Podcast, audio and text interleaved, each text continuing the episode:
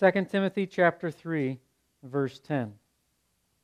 You, however, have followed my teaching, my conduct, my aim in life, my faith, my patience, my love, my steadfastness, my persecutions and sufferings that happened to me at Antioch and Iconium and Lystra, which persecutions I endured, yet from them all the Lord rescued me. Indeed, all who desire to live a godly life in Christ Jesus will be persecuted, while evil people and impostors will go on from bad to worse, deceiving and being deceived. But as for you, continue in what you have learned and have firmly believed, knowing from whom you learned it, and how from childhood you have been acquainted with the sacred writings, which are able to make you wise for salvation through faith in Christ Jesus. All Scripture is breathed out by God and profitable for teaching, for reproof, for correction, and for training in righteousness, that the man of God may be competent, equipped for every good work. I charge you in the presence of God and of Christ Jesus who is to judge the living and the dead, and by his appearing in his kingdom, preach the word. Be ready in season and out of season. Reprove, rebuke, and exhort with complete patience and teaching. For the time is coming when people will not endure sound teaching, but have itching ears. They will accumulate for themselves teachers to suit their own passions, and they will turn away from listening to the truth and wander off into myths. As for you, always be sober minded, endure suffering do the work of an evangelist, fulfill your ministry. Let us pray. Almighty God, thank you for your word this morning and ask that you now take your word and grant us understanding. Ask that you take your word and give us passion. Ask that you take your word and rebuke us, correct us, train us, comfort us, encourage us in righteousness. God, we thank you. In Jesus' name, amen. I'm sure in the past week you've been tempted or you've actually taken the time to sit down and write down, I resolve to dot, dot, dot, dot, dot. It's that time of year when we look ahead and we make some resolutions, we make some cha- desired proclamations of changes that we want to make in the coming year. One time of year when change is popular. People actually want to change during this time of year. This is when people believe that change is necessary. And the reason they think change is necessary or they want to change is usually because they've been looking back. And looking back, they maybe seen something that they don't like or they experienced something that they don't like. They maybe see a pattern in their life that they would like to see changed in the coming year. So, therefore, you make a New Year's resolution. You want to change. You want to start a new habit, habit or get a new pattern going on in your life. This morning, God's Word is really challenging us to look at the patterns in our life and ask ourselves the question Does the pattern in my life reflect the desire of God for my life? Does the pattern in my life reflect the desire of God for my life? This morning's going to be a little bit different. Um, going to kind of take a couple of rabbit trails and focus on some practical things. The goal this morning is kind of for us to take a breather for a second and kind of get back to a little bit of our foundation. At the same time as getting back to our foundation, try and help each of us personally think about how can I pursue implementing the desires of God for my life into my life. I would contend this morning that if we took a vote, the majority of us would say, I want to see the desires of God active in my life. I'm just going to assume for a moment that the majority of us are in that position where we want what God wants for our lives. Well, this morning we get some clear direction of how we're supposed to bring that about or why that's supposed to be a pattern in our life. We look at 2 Timothy chapter 3 here. And in 2 Timothy chapter 3, we're right in the middle of a message where the Apostle Paul is talking to this group of people saying, Hey, there's trouble coming. There's already trouble there. However, with you, it's supposed to be different. So that's why when we start reading in verse 10, it starts with, You, however.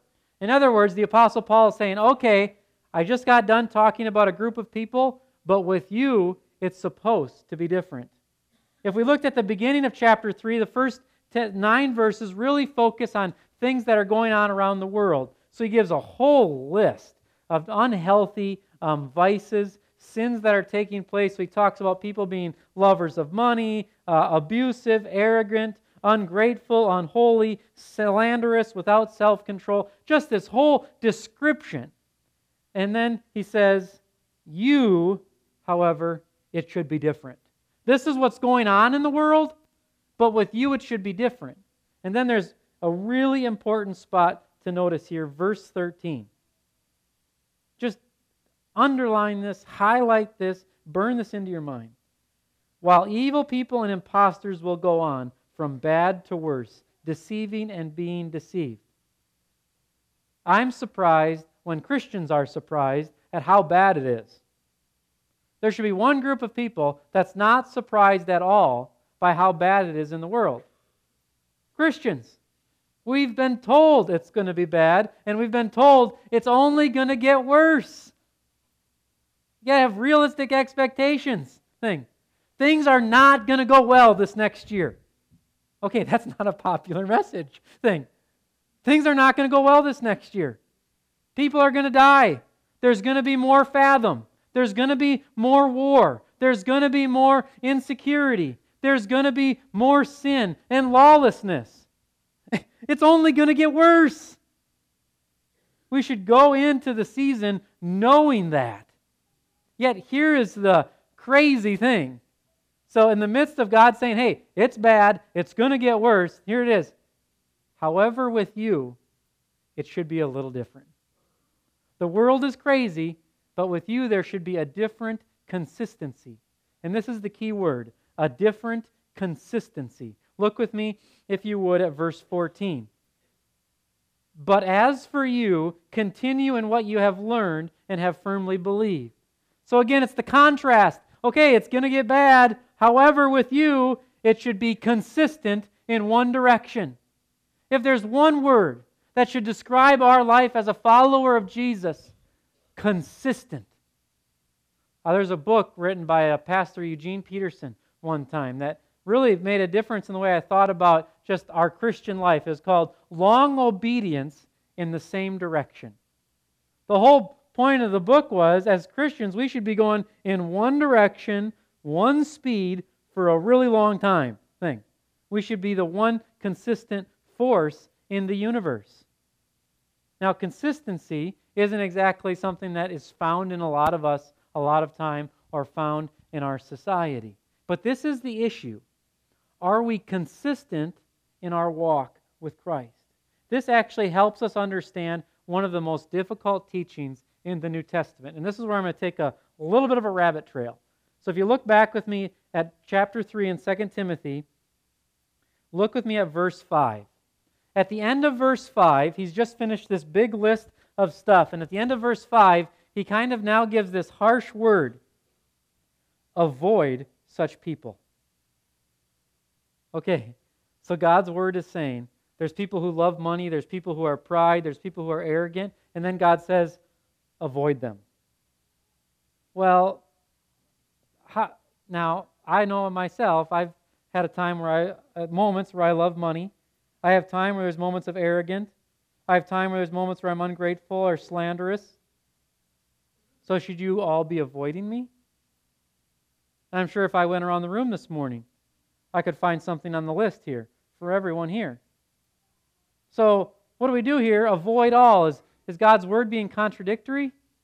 The issue is consistency. Am I persisting in these behaviors? What we see in the New Testament taught is that as Christians, when we come to faith in Christ, we remain in the flesh. That the Holy Spirit is given to us, but we remain in the flesh, and there's going to be a battle we're going to continue to have sinful struggles in our life, but now we are free in Christ to pursue obedience to Christ. Now, when we're driving on the interstate with our family, my wife and child like to sleep in the car. So that means when I'm driving, I've got to pour my own Mountain Dew into the glass cup thing. So sometimes when doing that, you kind of swerve a little bit and you run into the little bumpers that are on the side, you know, that let you know you're off the road. Now, Whenever I do that, I always get the really thing, thing. I don't think I've ever done it intentionally thing, thing. Now, there is a big difference between me for 10 seconds swerving and hitting the bumpers and me taking the wheel, turning, driving and staying on it for 60 miles. I think we would all agree that there is a big difference. That there's moments where all of us kind of, whoa, I've got to get back thinking here on the road. And then, but that's way different than going there and staying there and just, I'm just going to stay in this spot. In 1 Corinthians 5, the Apostle Paul is a very similar passage of Scripture where actually he even gets a little bit harsher. He actually says, You need to dismiss those people. You need to get rid of those people. After the list, he basically says, Not just avoid, but you need to dismiss them. The issue is, is someone persisting or being consistent in a behavior that's not in line with God's Word because we, as followers of Christ, are supposed to be consistent in the other direction. There are going to be times where we slip. There are going to be times where, where we fall right back into a rut that we were in.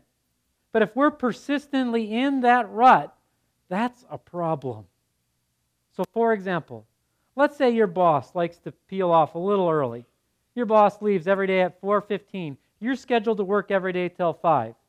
Your boss leaves at 4:15 though. Never going to know if you're gone, right?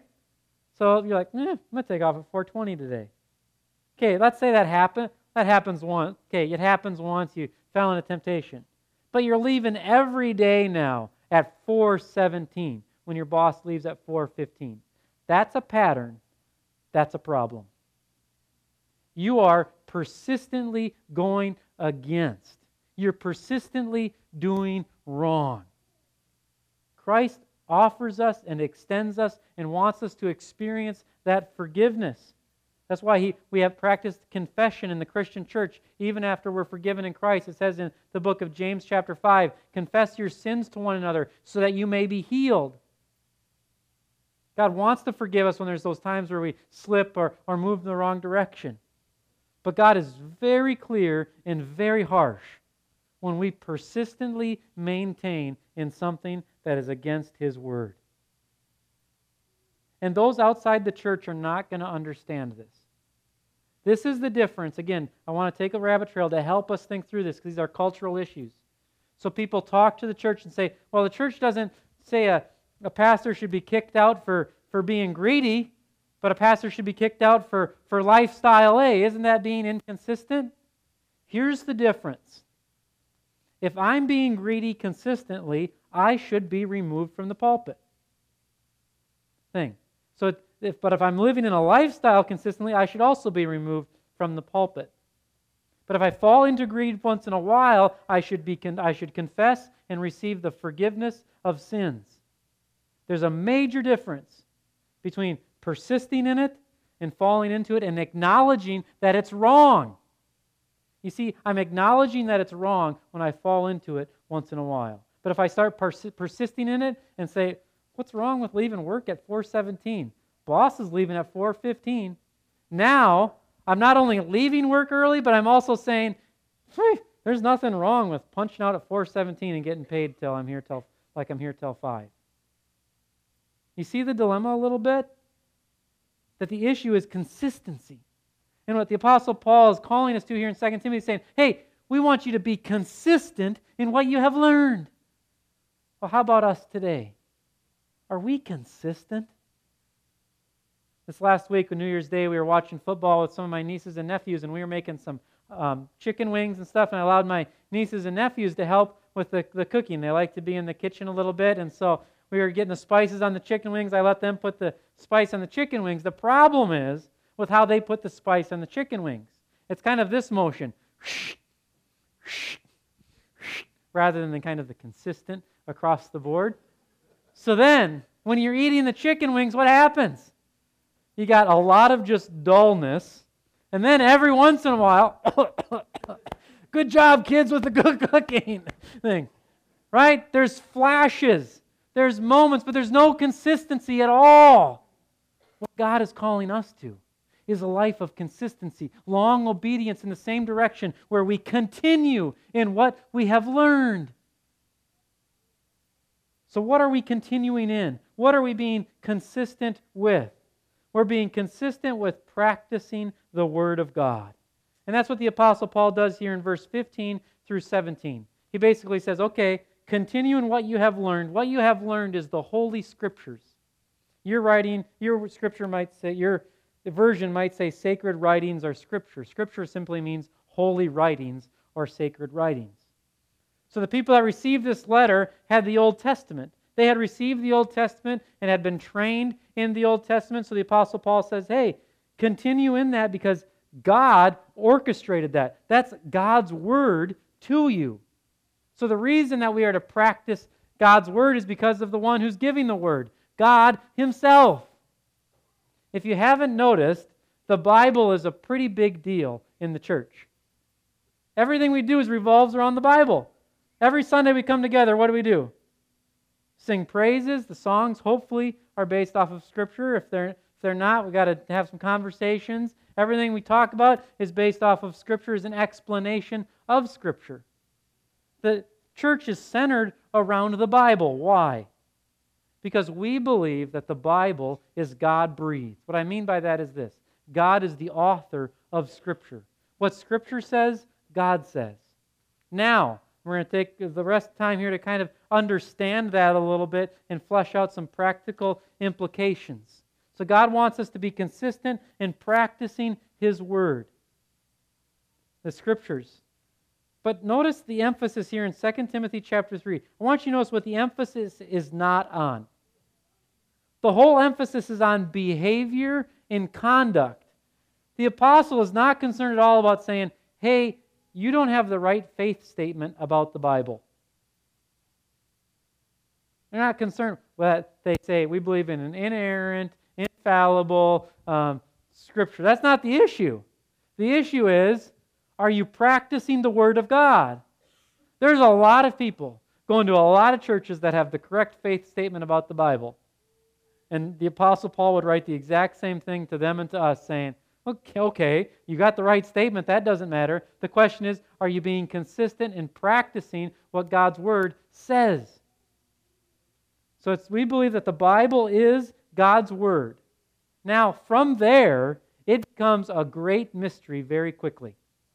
And this is where we've got to get comfortable. We've got to be able to talk about this in the church. Notice it says here, Scripture breathed out by God. And then we could go look at some other places where it talks about the Holy Spirit inspiring the authors. But it gets in no more detail than that. I got no idea how it works. I don't know if an angel came and dropped a tablet in front of Paul in the middle of the night. I got no idea if an angel came and just whispered in Peter's ear the whole time that he was right. I don't know. We don't know. And we should say it. We don't know. We don't get into those details. What we do believe is that the author is God Himself that God initiates and God brought about the Word. And we walk by faith. There's no way that you can logically and use reason to work out the exact inspiration of Scripture from God. Good luck. It won't work. Thing. What we do believe is that God is the author. How? We don't know exactly how.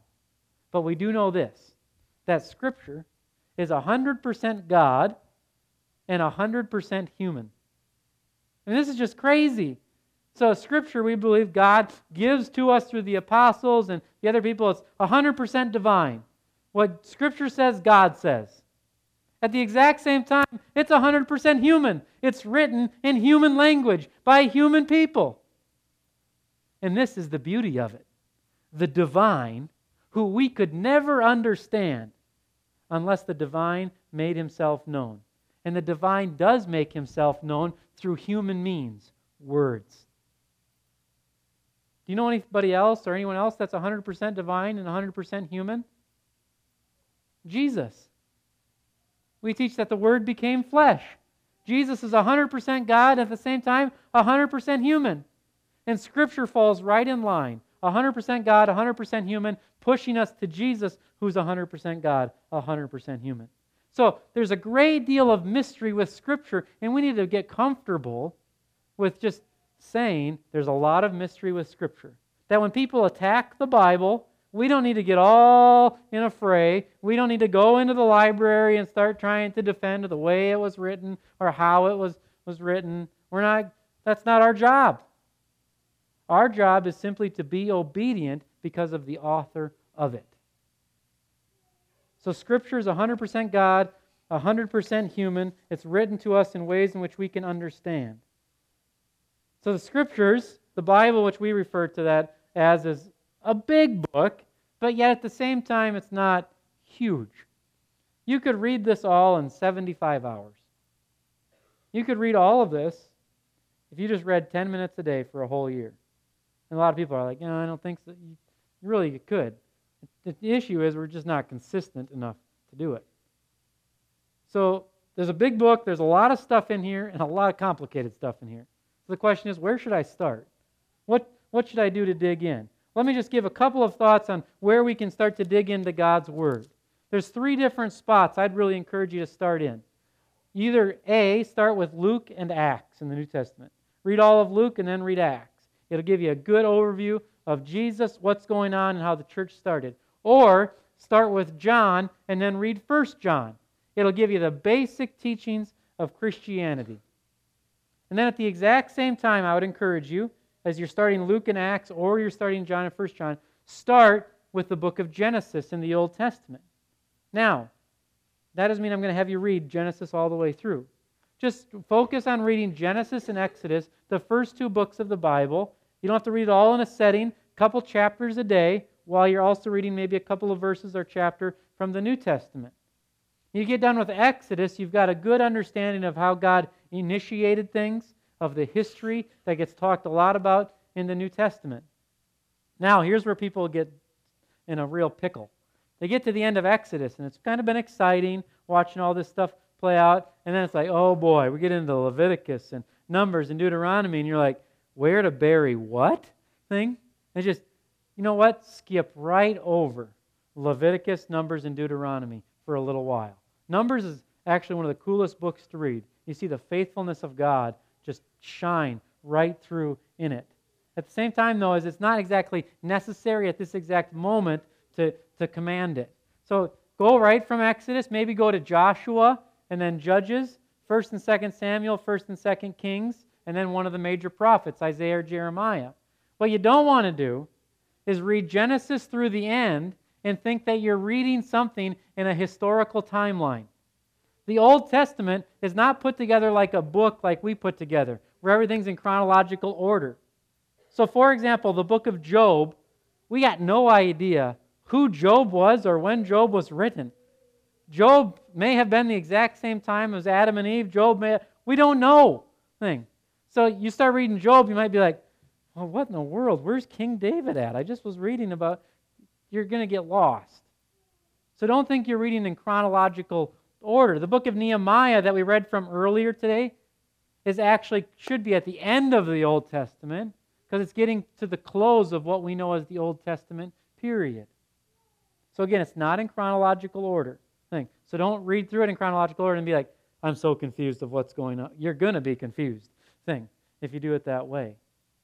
So I encourage you, start in with Luke or Acts, John or First John at the same time, Genesis and Exodus. I think the big issue that we need to spend just a few moments on this morning is what about the contradictions in the Bible? Again, I think we need to talk about that here thing, so we're ready to talk about it out there. And folks, I don't mean to cast doubt on your faith this morning. There are contradictions in the Bible. So let me just give you an example. And I don't do this to, I'm not trying to shed doubt at all. If you went home today and read the Last Supper in the different Gospels and the recordings of what Jesus says at the Last Supper, you would find that Jesus says different things according to different authors at the Last Supper. Okay, Jesus did not break the bread four different times and say four different things. Jesus did not raise the cup four different times and say four different things. If I take the Bible at its word, Jesus says four different things, or three or five different things, even if you include 1 Corinthians and a couple of other spots. So, what do we do? Thing. Is there a contradiction there? Well, where we've got ourselves in trouble is this word literal. So, we teach that we believe we take, we take the Bible literal at its teaching. Literal at its teaching is taking the Bible differently than literal at its word. So, for example, if I say to you, hey, I'll be there in just a second. I mean, I said I'll be there in just a second. What do I mean when I say I'll be there in just a second? As soon as possible, I will be there. But hey, if you're going to take me literally at my word, I've got one second to get there, right? We would all agree. I don't mean I'm going to be there in one second. So, what we believe is we believe that we take the Bible literally at what it's teaching. So, when Jesus is giving the final supper, we believe that he's teaching that it's his body and his, his blood given for the forgiveness of our sins. Our faith, our hope for eternity, is not dependent upon exactly what Jesus said in that sentence. If we take the Bible literally, word for word, and rather than what it's teaching, then God believes in a flat earth. Okay, it's pretty clear. I think there's agreement on Christian scientists and secular scientists that the earth is not flat thing. Well, does God not know that? Well, God is teaching us something different when he says the armies are coming from the four corners of earth. He's teaching us that there's going to be military and there's going to be fighting covering everything. Again, you can get yourself in a serious dilemma thing if you start down that path. Now, this does mean this it takes a little bit more work to understand what it's teaching rather than just taking it at its right, what it says. And I would contend this morning there's nobody in this room that takes the Bible literally, word for word. Otherwise, you're all hypocrites. Because there's a lot of things being taught in there that some of you aren't doing right now. Not taught, but said in there. So we want to very much clarify that we take the Bible literally at what's being taught, not what's being said. What's being said is words being used to teach us. There's other contradictions too in Scripture. One of the big ones that's pushed right now, uh, big time, and that's really challenging the church, and the church is just crumbling to. And that is that in the Old Testament, people had multiple wives. Right? I mean, King David and Solomon and other people who we lift up on a, on a spectacle, people that we say are heroes, people that we encourage our kids to be like. Think, if you really read about these people, you wouldn't want your son or daughter anything like them. Multiple wives, concubines, which means just woman, sex friend in a very simple sense. Okay, that's in the Bible, and that's happening with people that God was using for his purposes. Well, then Jesus comes along and Jesus says, What? One man and one woman. And Jesus is very clear on this. Multiple different times. Jesus is succinct and very clear on this. Well, is that a contradiction then? I mean, is Jesus contradicting his Father? Is Jesus contradicting what's in the rest of God's Word? No. Here's a major difference. When God gives us his Word in the Old Testament, God gives us reality as it happened. So he doesn't hide anything. It's not like he told the authors, hey, don't tell them about David's sin with Bathsheba. He just puts it right in there. This is what happened. God didn't command David, hey, go commit adultery with Bathsheba. He just gives us a narrative of what happened. Narrative is not normative. What that means is if it's described as happening, that doesn't mean it's a prescription for all of us to do as well right? Because there's a lot of interesting narrative in the Bible. That's not a prescription for us to go out and do it. It's God telling us what happened. And sometimes it's God's people being unfaithful to God. So we got to distinguish between narrative of what happened and God's teaching, which should be normative for our lives. Be prepared for these contradictions. Be prepared for these types of things coming at us when we say we're people of the book but we got to be comfortable. Not comfortable in that we can scientifically get everything to match up in the book, but we've got to get comfortable in the author of the book and the truths that the book points to.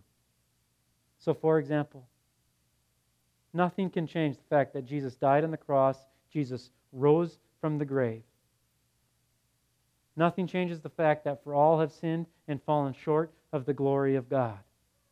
If there's a little historical misfact in the Old Testament somewhere about something, they find some bone somewhere that, okay thing. It's not end of the world at all. My faith doesn't change one bit. God is still God. Jesus is still King. This morning, God is asking us to become people of the book. And why is God asking us to become people of the book? Because God wants us to be people who practice His words. This is the whole point in Matthew chapter 7 that we read earlier, where Jesus says, Hey, some of you aren't going to be in the kingdom of heaven. Some of you who said, Lord, Lord, aren't going to be in my presence. And he, Jesus just says it very plainly. And then Jesus goes and gives the famous message that we use with our children, right? Build your house upon the rock. What's the whole point of Jesus' the message, build your house on the rock? Practicing God's word. Those who build their, their house on the rock are people who practice God's word. This morning, Jesus wants us to be practitioners of his word. That's why we've got to become people of the book, because it's in the book where we find God's word to us. This morning, I don't have a challenge for you to make a resolution. We don't need any more resolutions. We all know how those go. What we need is a plan and a partner. This is my practical advice for all of us here this morning.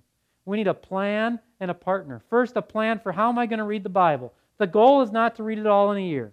If you do, fabulous. The goal is to get into God's Word so I can know God's desire for my life.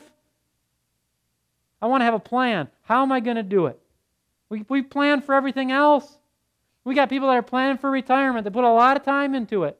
I'll tell you what, retirement's important. Faithfulness to God is way more, trumps that, hands down. We plan our family vacations. Go online, get the best tickets, plan out the trips, where we're going to go, when we're going to go, da da da da da. We plan for that. But do we plan for how we're going to pursue implementing God's desires in our lives? This morning, I'm just going to believe the best in all of you, that you want what God wants for your life. If you want God's desires in your life, it begins by pursuing God through the pursuit of His Word. Pastor and author N.T. Wright says this We live under Scripture because that is the way we live under the authority of God. We live under Scripture because that is the way we live under the authority of God. If you say that you're being faithful to God today and go out and neglect Scripture, there's no way you're being faithful to God because we only know God through the Scripture.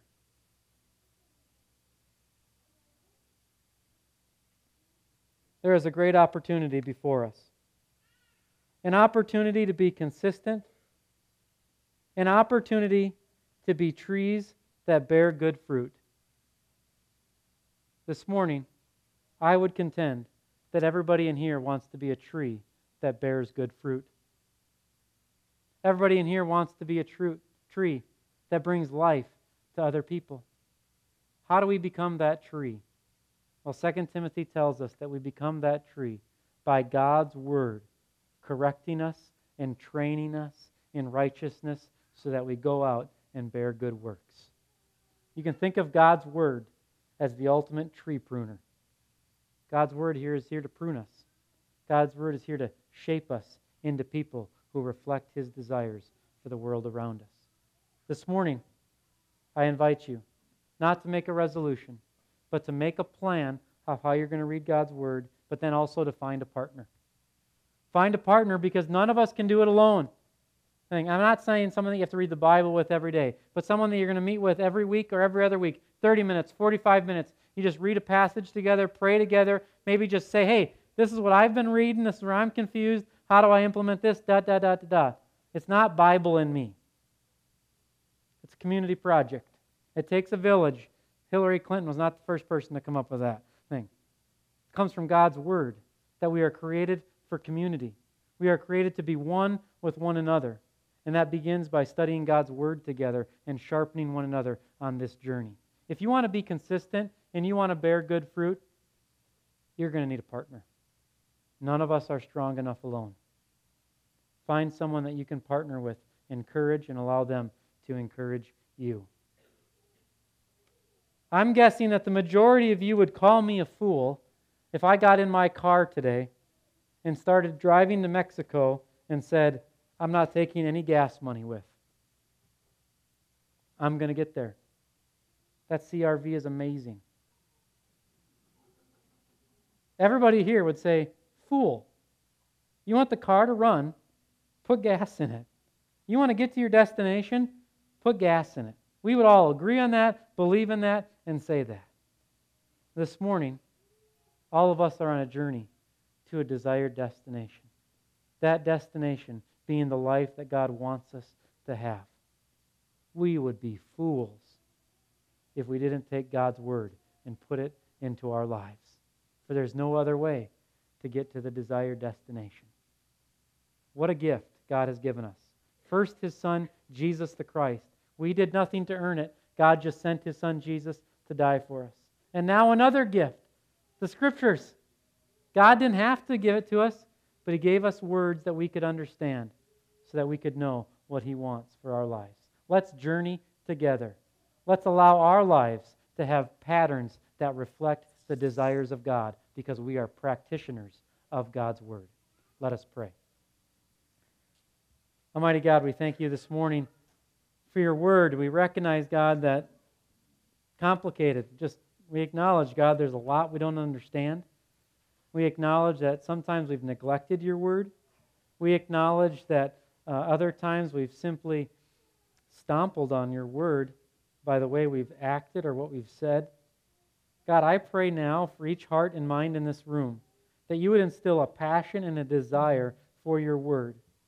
I also pray right now, God, that you'd put someone on each of our hearts or minds that we could have as a partner.